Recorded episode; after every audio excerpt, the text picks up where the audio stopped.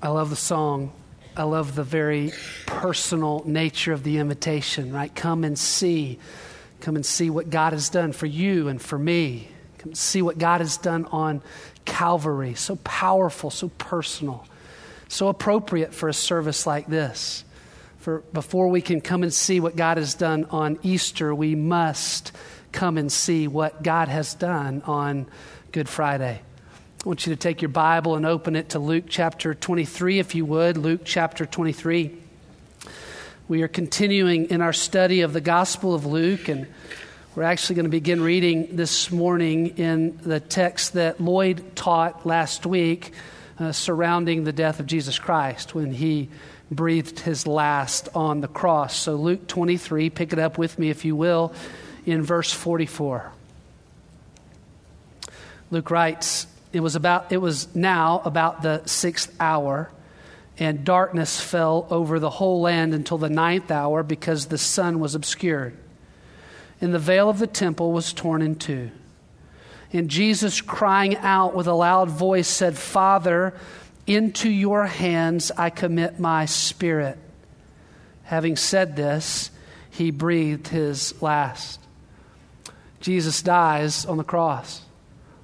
And then Luke, the writer of this gospel account, he, he does a very interesting thing. He begins to line up witnesses, eyewitness accounts of Jesus' death. That's what we have in 47, 48, and 49. The first we see is a centurion, a Roman officer that was stationed at the cross who, when he sees what happens, when he sees that Jesus has in fact died, it, it says that he begins praising God. And praising God and declaring that Jesus is in fact innocent. The word there means righteous. He is the righteous Son of God. And then, verse 48, we see a shift in the crowd.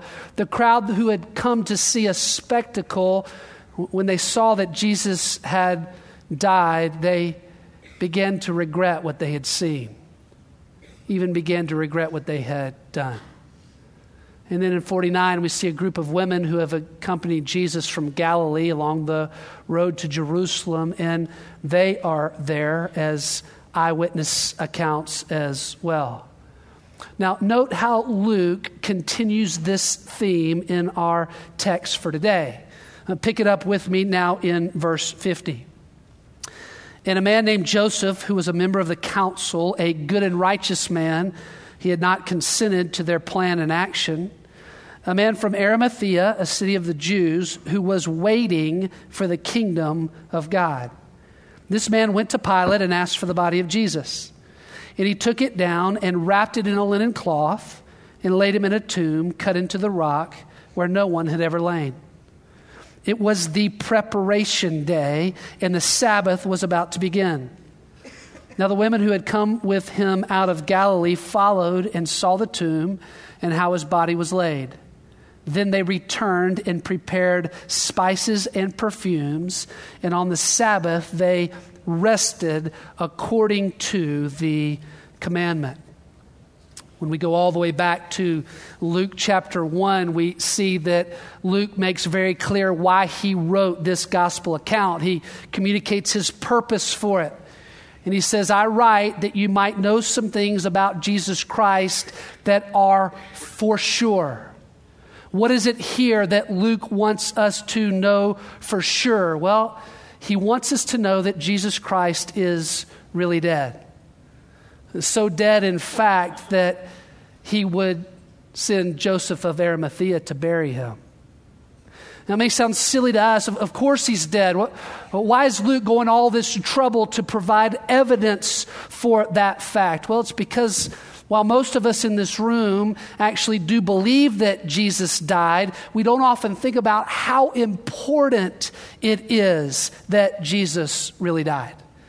We, and I'm including us, me, as the pastors and leaders in the church, we like to emphasize how important the resurrection is. We like to celebrate that. We're quick to go there. We want people to know it for sure. All of which is important, right? Even necessary. All I'm saying is that we are much quicker to go there than we are here. Can I tell you what the apostles throughout the New Testament, can I tell you what they emphasize? They emphasize Jesus' death. And Paul writes in 1 Corinthians chapter 15, he says, Of first importance is this Christ died for our sins, and he was buried. 2 Corinthians chapter 5, he died, he, Christ, died for all the book of Hebrews. It is through his death that we are saved. Paul to Romans, Romans chapter 5, we were reconciled to God by the death of his son. The apostles over and over and over again, we believe that Jesus died. Why do they emphasize it? Why is that so important? Because if you take away the death of Jesus, you take away everything. See, no death no resurrection.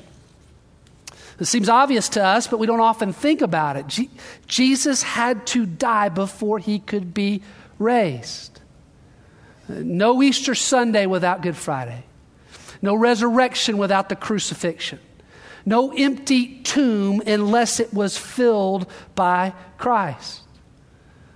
No death, no atonement for sin. Ever since Adam and Eve walked in the garden, ever since Adam and Eve ate of the forbidden true, uh, fruit of the tree, ever since they did that, death, just as God said it would be, has been the inevitable, unavoidable result for all people. When Jesus is buried in the grave, his sacrifice for our sin is complete. When the stone is rolled in front, sealing off the tomb, our sin, it's sealed off forever. Why? Because the penalty has been paid. The price has been paid. For the wages of sin is death. The only way to satisfy the wages of sin is by dying. The wages of sin are satisfied by the je- death of Jesus Christ. J.C. Ryle writes this if Christ did not really die, that would be the end of the gospel ever bringing any comfort. Nothing short of his death could have paid our debt to God. His incarnation, his sermons, his parables, his miracles, and his sinless obedience to the law would have been to no avail if he had not died. The penalty which the first Adam was threatened with was eternal death. If the second Adam had not actually died in our place, as well as taught this truth, the original penalty would have continued in full force against Adam and all his children. It's Christ's lifeblood that saves our souls that Jesus really died, it really matters. And it matters so much because it matters so much. Luke and the other gospel writers, they, they go to great lengths to put any objections to rest and to help us to know it for sure. And I want to show you just five places that I see that in the text this morning.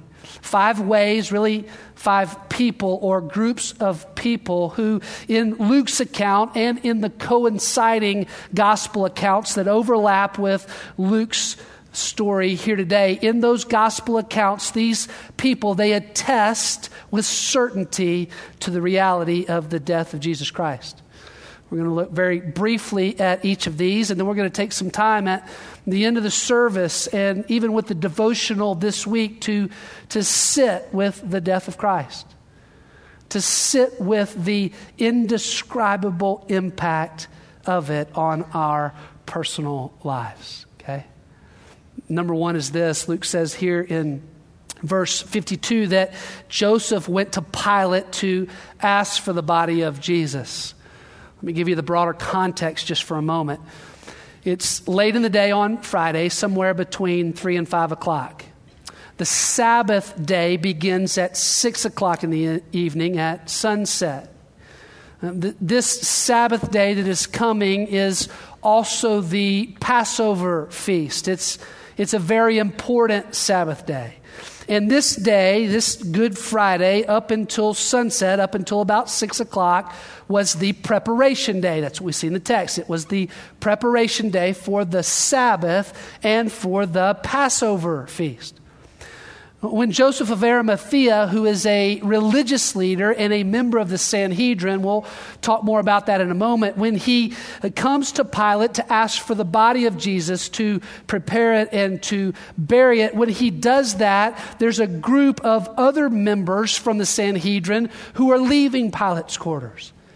And they have been to see Pilate because they have some concern about the impending Sabbath, which is going to begin in just a couple of hours. They're concerned that the Sabbath will be defiled by the men still hanging on the cross. You see, they want to make sure that those men are dead and their bodies are disposed of before the Sabbath hits, for that would be a defilement and it would break the Sabbath laws if those bodies were still in public view.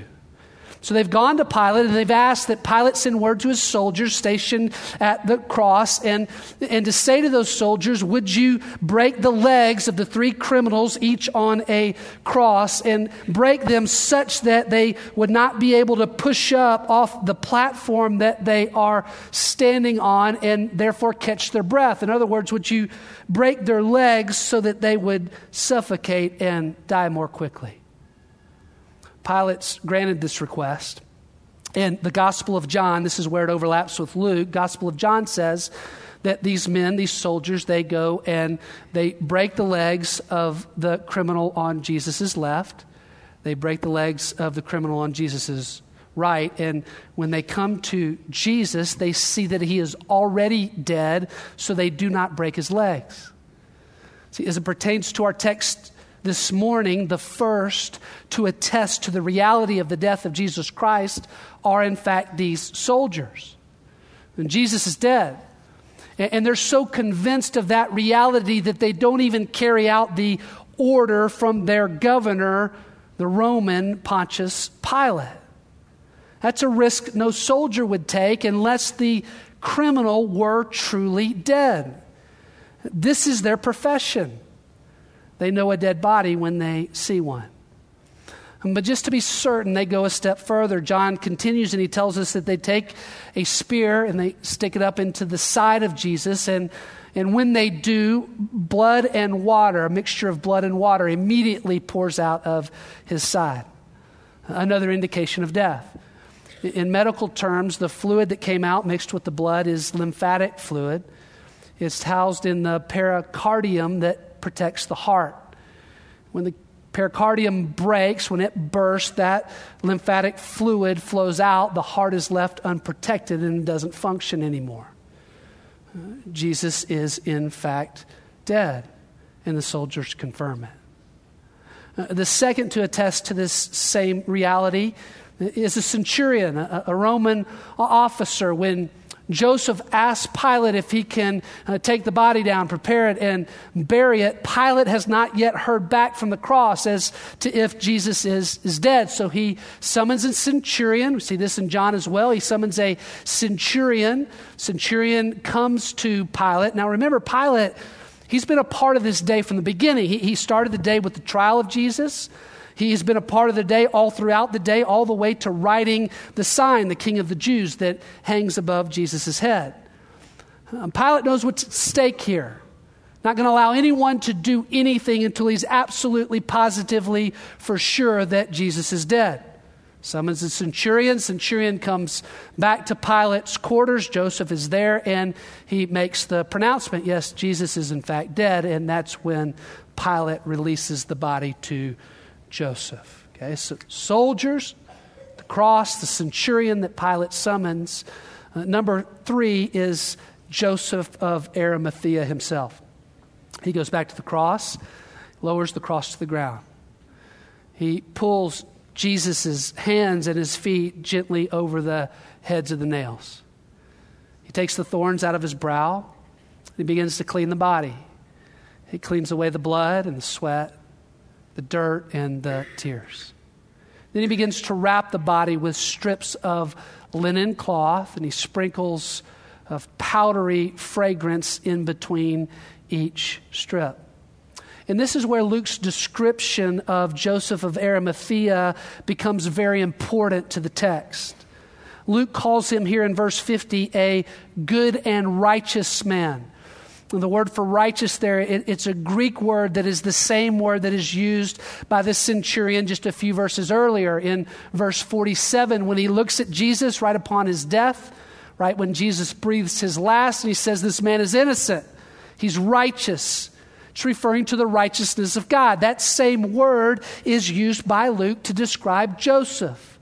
This is a man of faith who, although he was a part of the Sanhedrin, although he was a member of that religious elite Jewish council, he, he did not consent to their plan or to their action. Interestingly and atypically in the scripture and the gospel accounts, all four gospel writers pay attention to this man, Joseph of Arimathea. Why? Well, because his faith stood in such stark contrast to the group that he was identified with, and because he played such a significant role in attesting to the death of Jesus Christ. Mark tells us that not only was he a member of the Sanhedrin, but he was a prominent member of the council. He was a leader among leaders, respected, influential. He was smart. He was educated. This is a man who could tell if someone was dead. And this is the man who spent the largest amount of time with the body. And as he handled the body, he wasn't wondering if there was any life in it. It didn't even cross his mind. And he wasn't alone. The Jewish burial custom did not include embalming, it was just as described here. Strips of linen cloth and intermixed with scented oils and perfumes to offset the stench of decay. John tells us that Joseph was joined in this moment by Nicodemus. He's number four. Nicodemus is with John. Uh, Nicodemus brought a mixture of myrrh and aloes, some 75 pounds of this mixture. It was an amount fit for a king, because that's who these two men believed that Jesus was. They emptied the entire contents of that package upon Jesus' body. They emptied it on him. And, and you might remember this about Nicodemus. Nicodemus is the one that came to Jesus in the middle of the night. He came in the middle of the night so he would not be seen by his peers talking to Jesus. It's likely that Nicodemus was a Pharisee and a member of the Sanhedrin as well. It's found in John chapter 3. He comes to Jesus, middle of the night. He has some questions for Jesus. And Jesus, in the context of this dialogue, he invites him to consider being born again. Would you, like to be born again? Spiritually reborn, new life in Jesus Christ. You, those of you who know the story remember this. Nicodemus, he's, he's troubled by this invitation. In fact, so troubled that he leaves troubled he leaves undecided. And yet, here we see him again at the end of Jesus' life. First time we've seen him since. And this time it is to attest to the death of Jesus and to affirm his faith in the man that he's burying.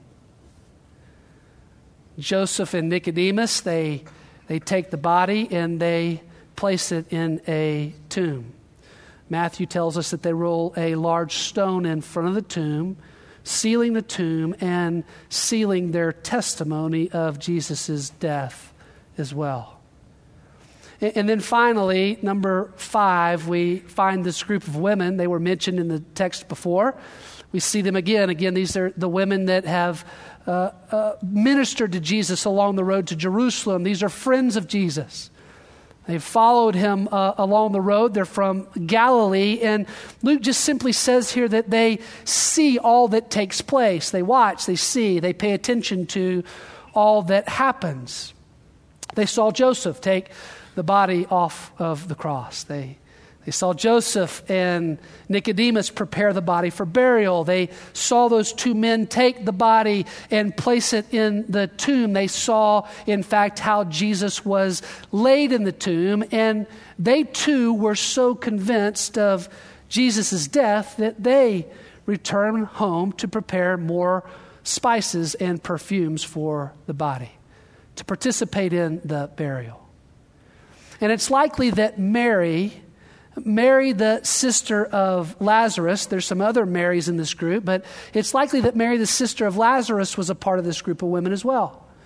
You may remember that, that Mary, the sister of Lazarus, it was in her home that Lazarus died. Jesus was called for, and Jesus did what? Jesus raised Lazarus from the dead. Mary knew that if there was any chance that this man could be alive after this kind of a day, Jesus was that kind of a man. So she watched closely. Close enough to see how they laid him in the tomb. Close enough to see if Joseph and Nicodemus crossed his arms over his chest or simply let them rest by his side. And it was only when she was satisfied only when she knew for sure that she left to join in the burial preparation. You see, Jesus really died. Luke leaves no stone unturned. Roman soldiers, those at the cross, the centurion that Pilate summoned.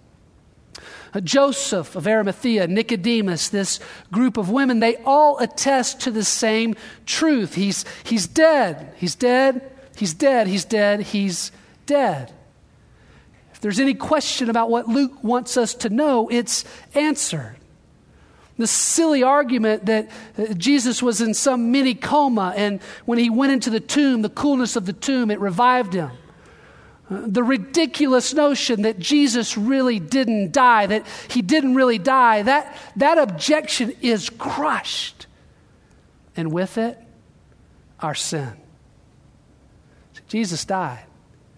We know it absolutely. We know it with certainty. We know it for sure. One more observation before we leave the text. It struck me that Joseph of Arimathea is described as a man who is waiting for the kingdom of God.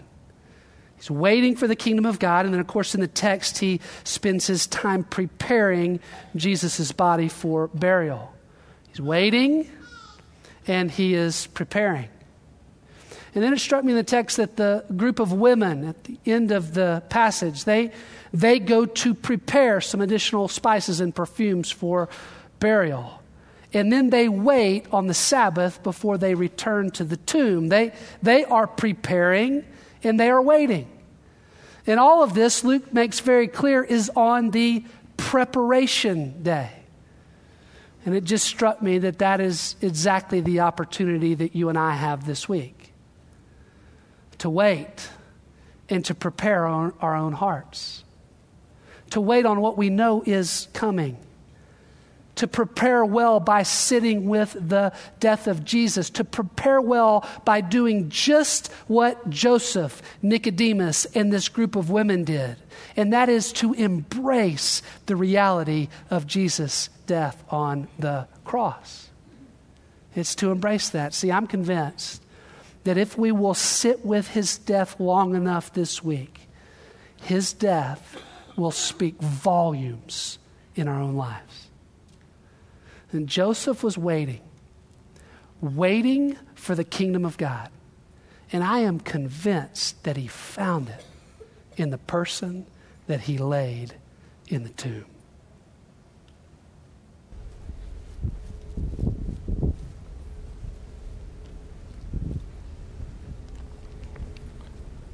From Luke 22. When the hour had come, he reclined at the table, and the apostles with him. And he said to them, I have earnestly desired to eat this Passover with you before I suffer. For I say to you, I shall never again eat it until it is fulfilled in the kingdom of God. And when he had taken the cup and given thanks, he said, Take this and share it among yourselves. For I say to you, I will not drink of the fruit of the vine from now on until the kingdom of God comes. And when he had taken some bread and given thanks, he broke it and said to them, this is my body, which is given for you. Do this in remembrance of me. And in the same way, he took the cup after they had eaten, saying, This cup is poured out for you, It is the new covenant in my blood.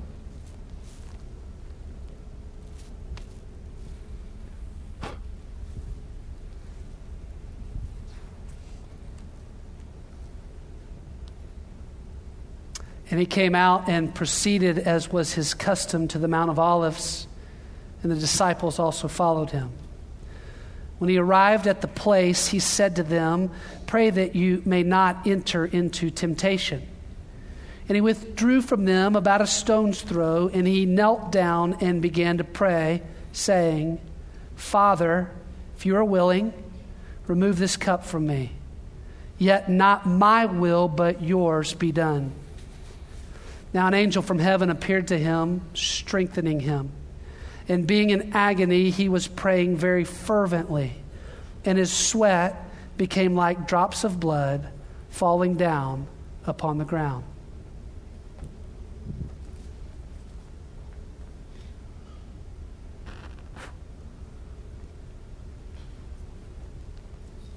Psalm 22 My God, my God, why have you forsaken me? Far from my deliverance are the words of my groaning. O my God, I cry out by day, but you do not answer, and by night, but I have no rest.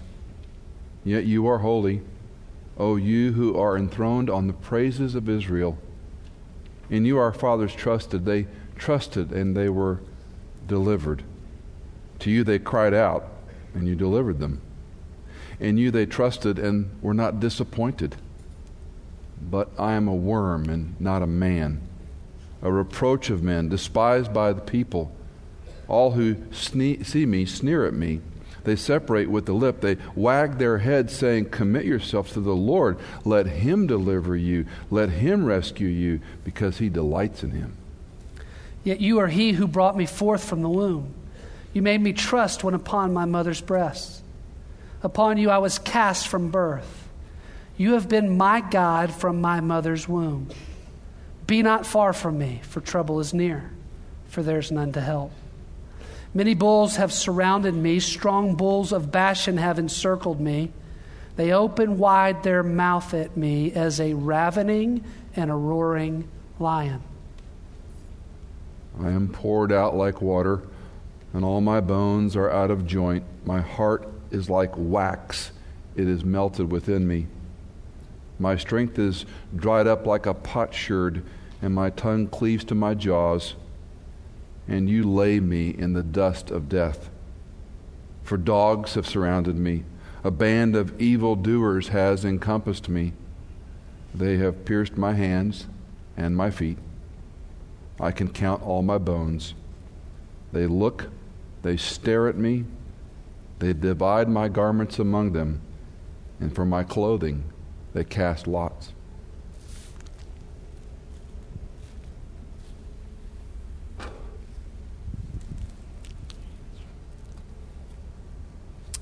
From Luke chapter 23, beginning in verse 20. Pilate, wanting to release Jesus, addressed them again. But they kept on calling out, saying, Crucify, crucify him. And he said to them a third time, Why, what evil has this man done? I have found in him no guilt demanding death. Therefore, I will punish him and release him.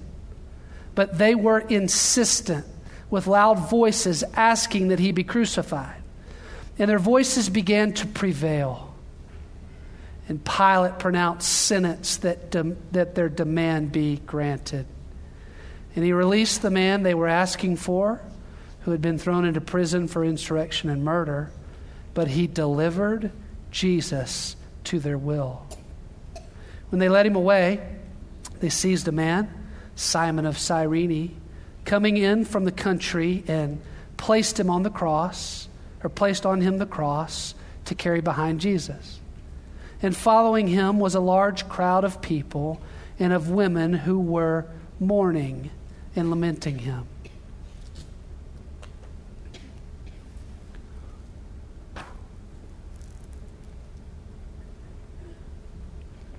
When they came to the place called the skull, there they crucified him and the criminals, one on the right and the other on the left. But Jesus was saying, Father, forgive them, for they do not know what they are doing. And they cast lots, dividing up his garments among themselves. And the people stood by, looking on. And even the rulers were sneering at him, saying, He saved others, let him save himself, if, if this is the Christ of God, his chosen one. The soldiers also mocked him, coming up to him, offering him sour wine, and saying, If you are the king of the Jews, save yourself. Now there was also an inscription above him This is the King of the Jews.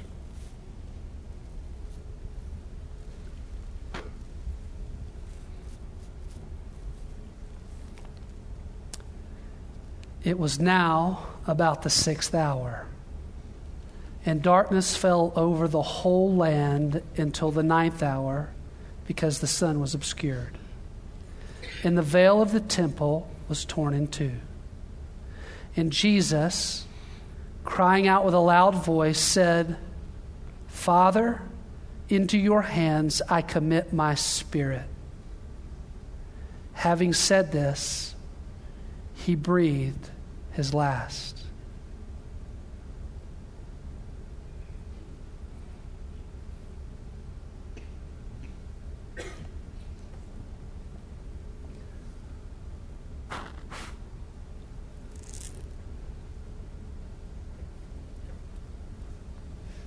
And a man named Joseph from Arimathea went to Pilate and asked for the body of Jesus.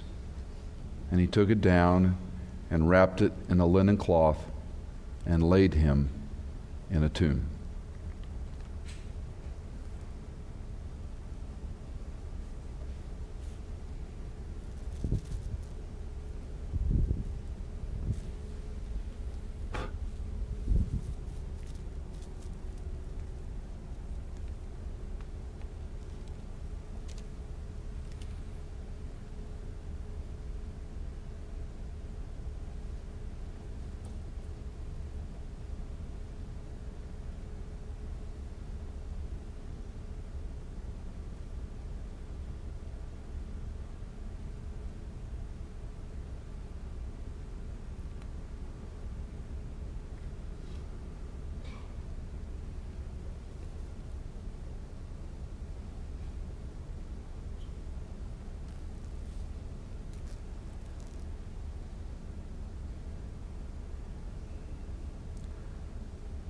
Our great God and King.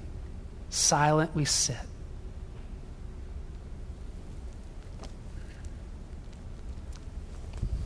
Help us to remember. Help us to reflect. Help us to know the reality of your death, how important it is, how significant it is no greater love than this than Jesus Christ dying on the cross for our sin, paying the penalty that we deserve, offsetting your wrath. Thank you seems insufficient, but we say it. Empower us to live it as we leave. It's in Christ's honor and his name. Amen.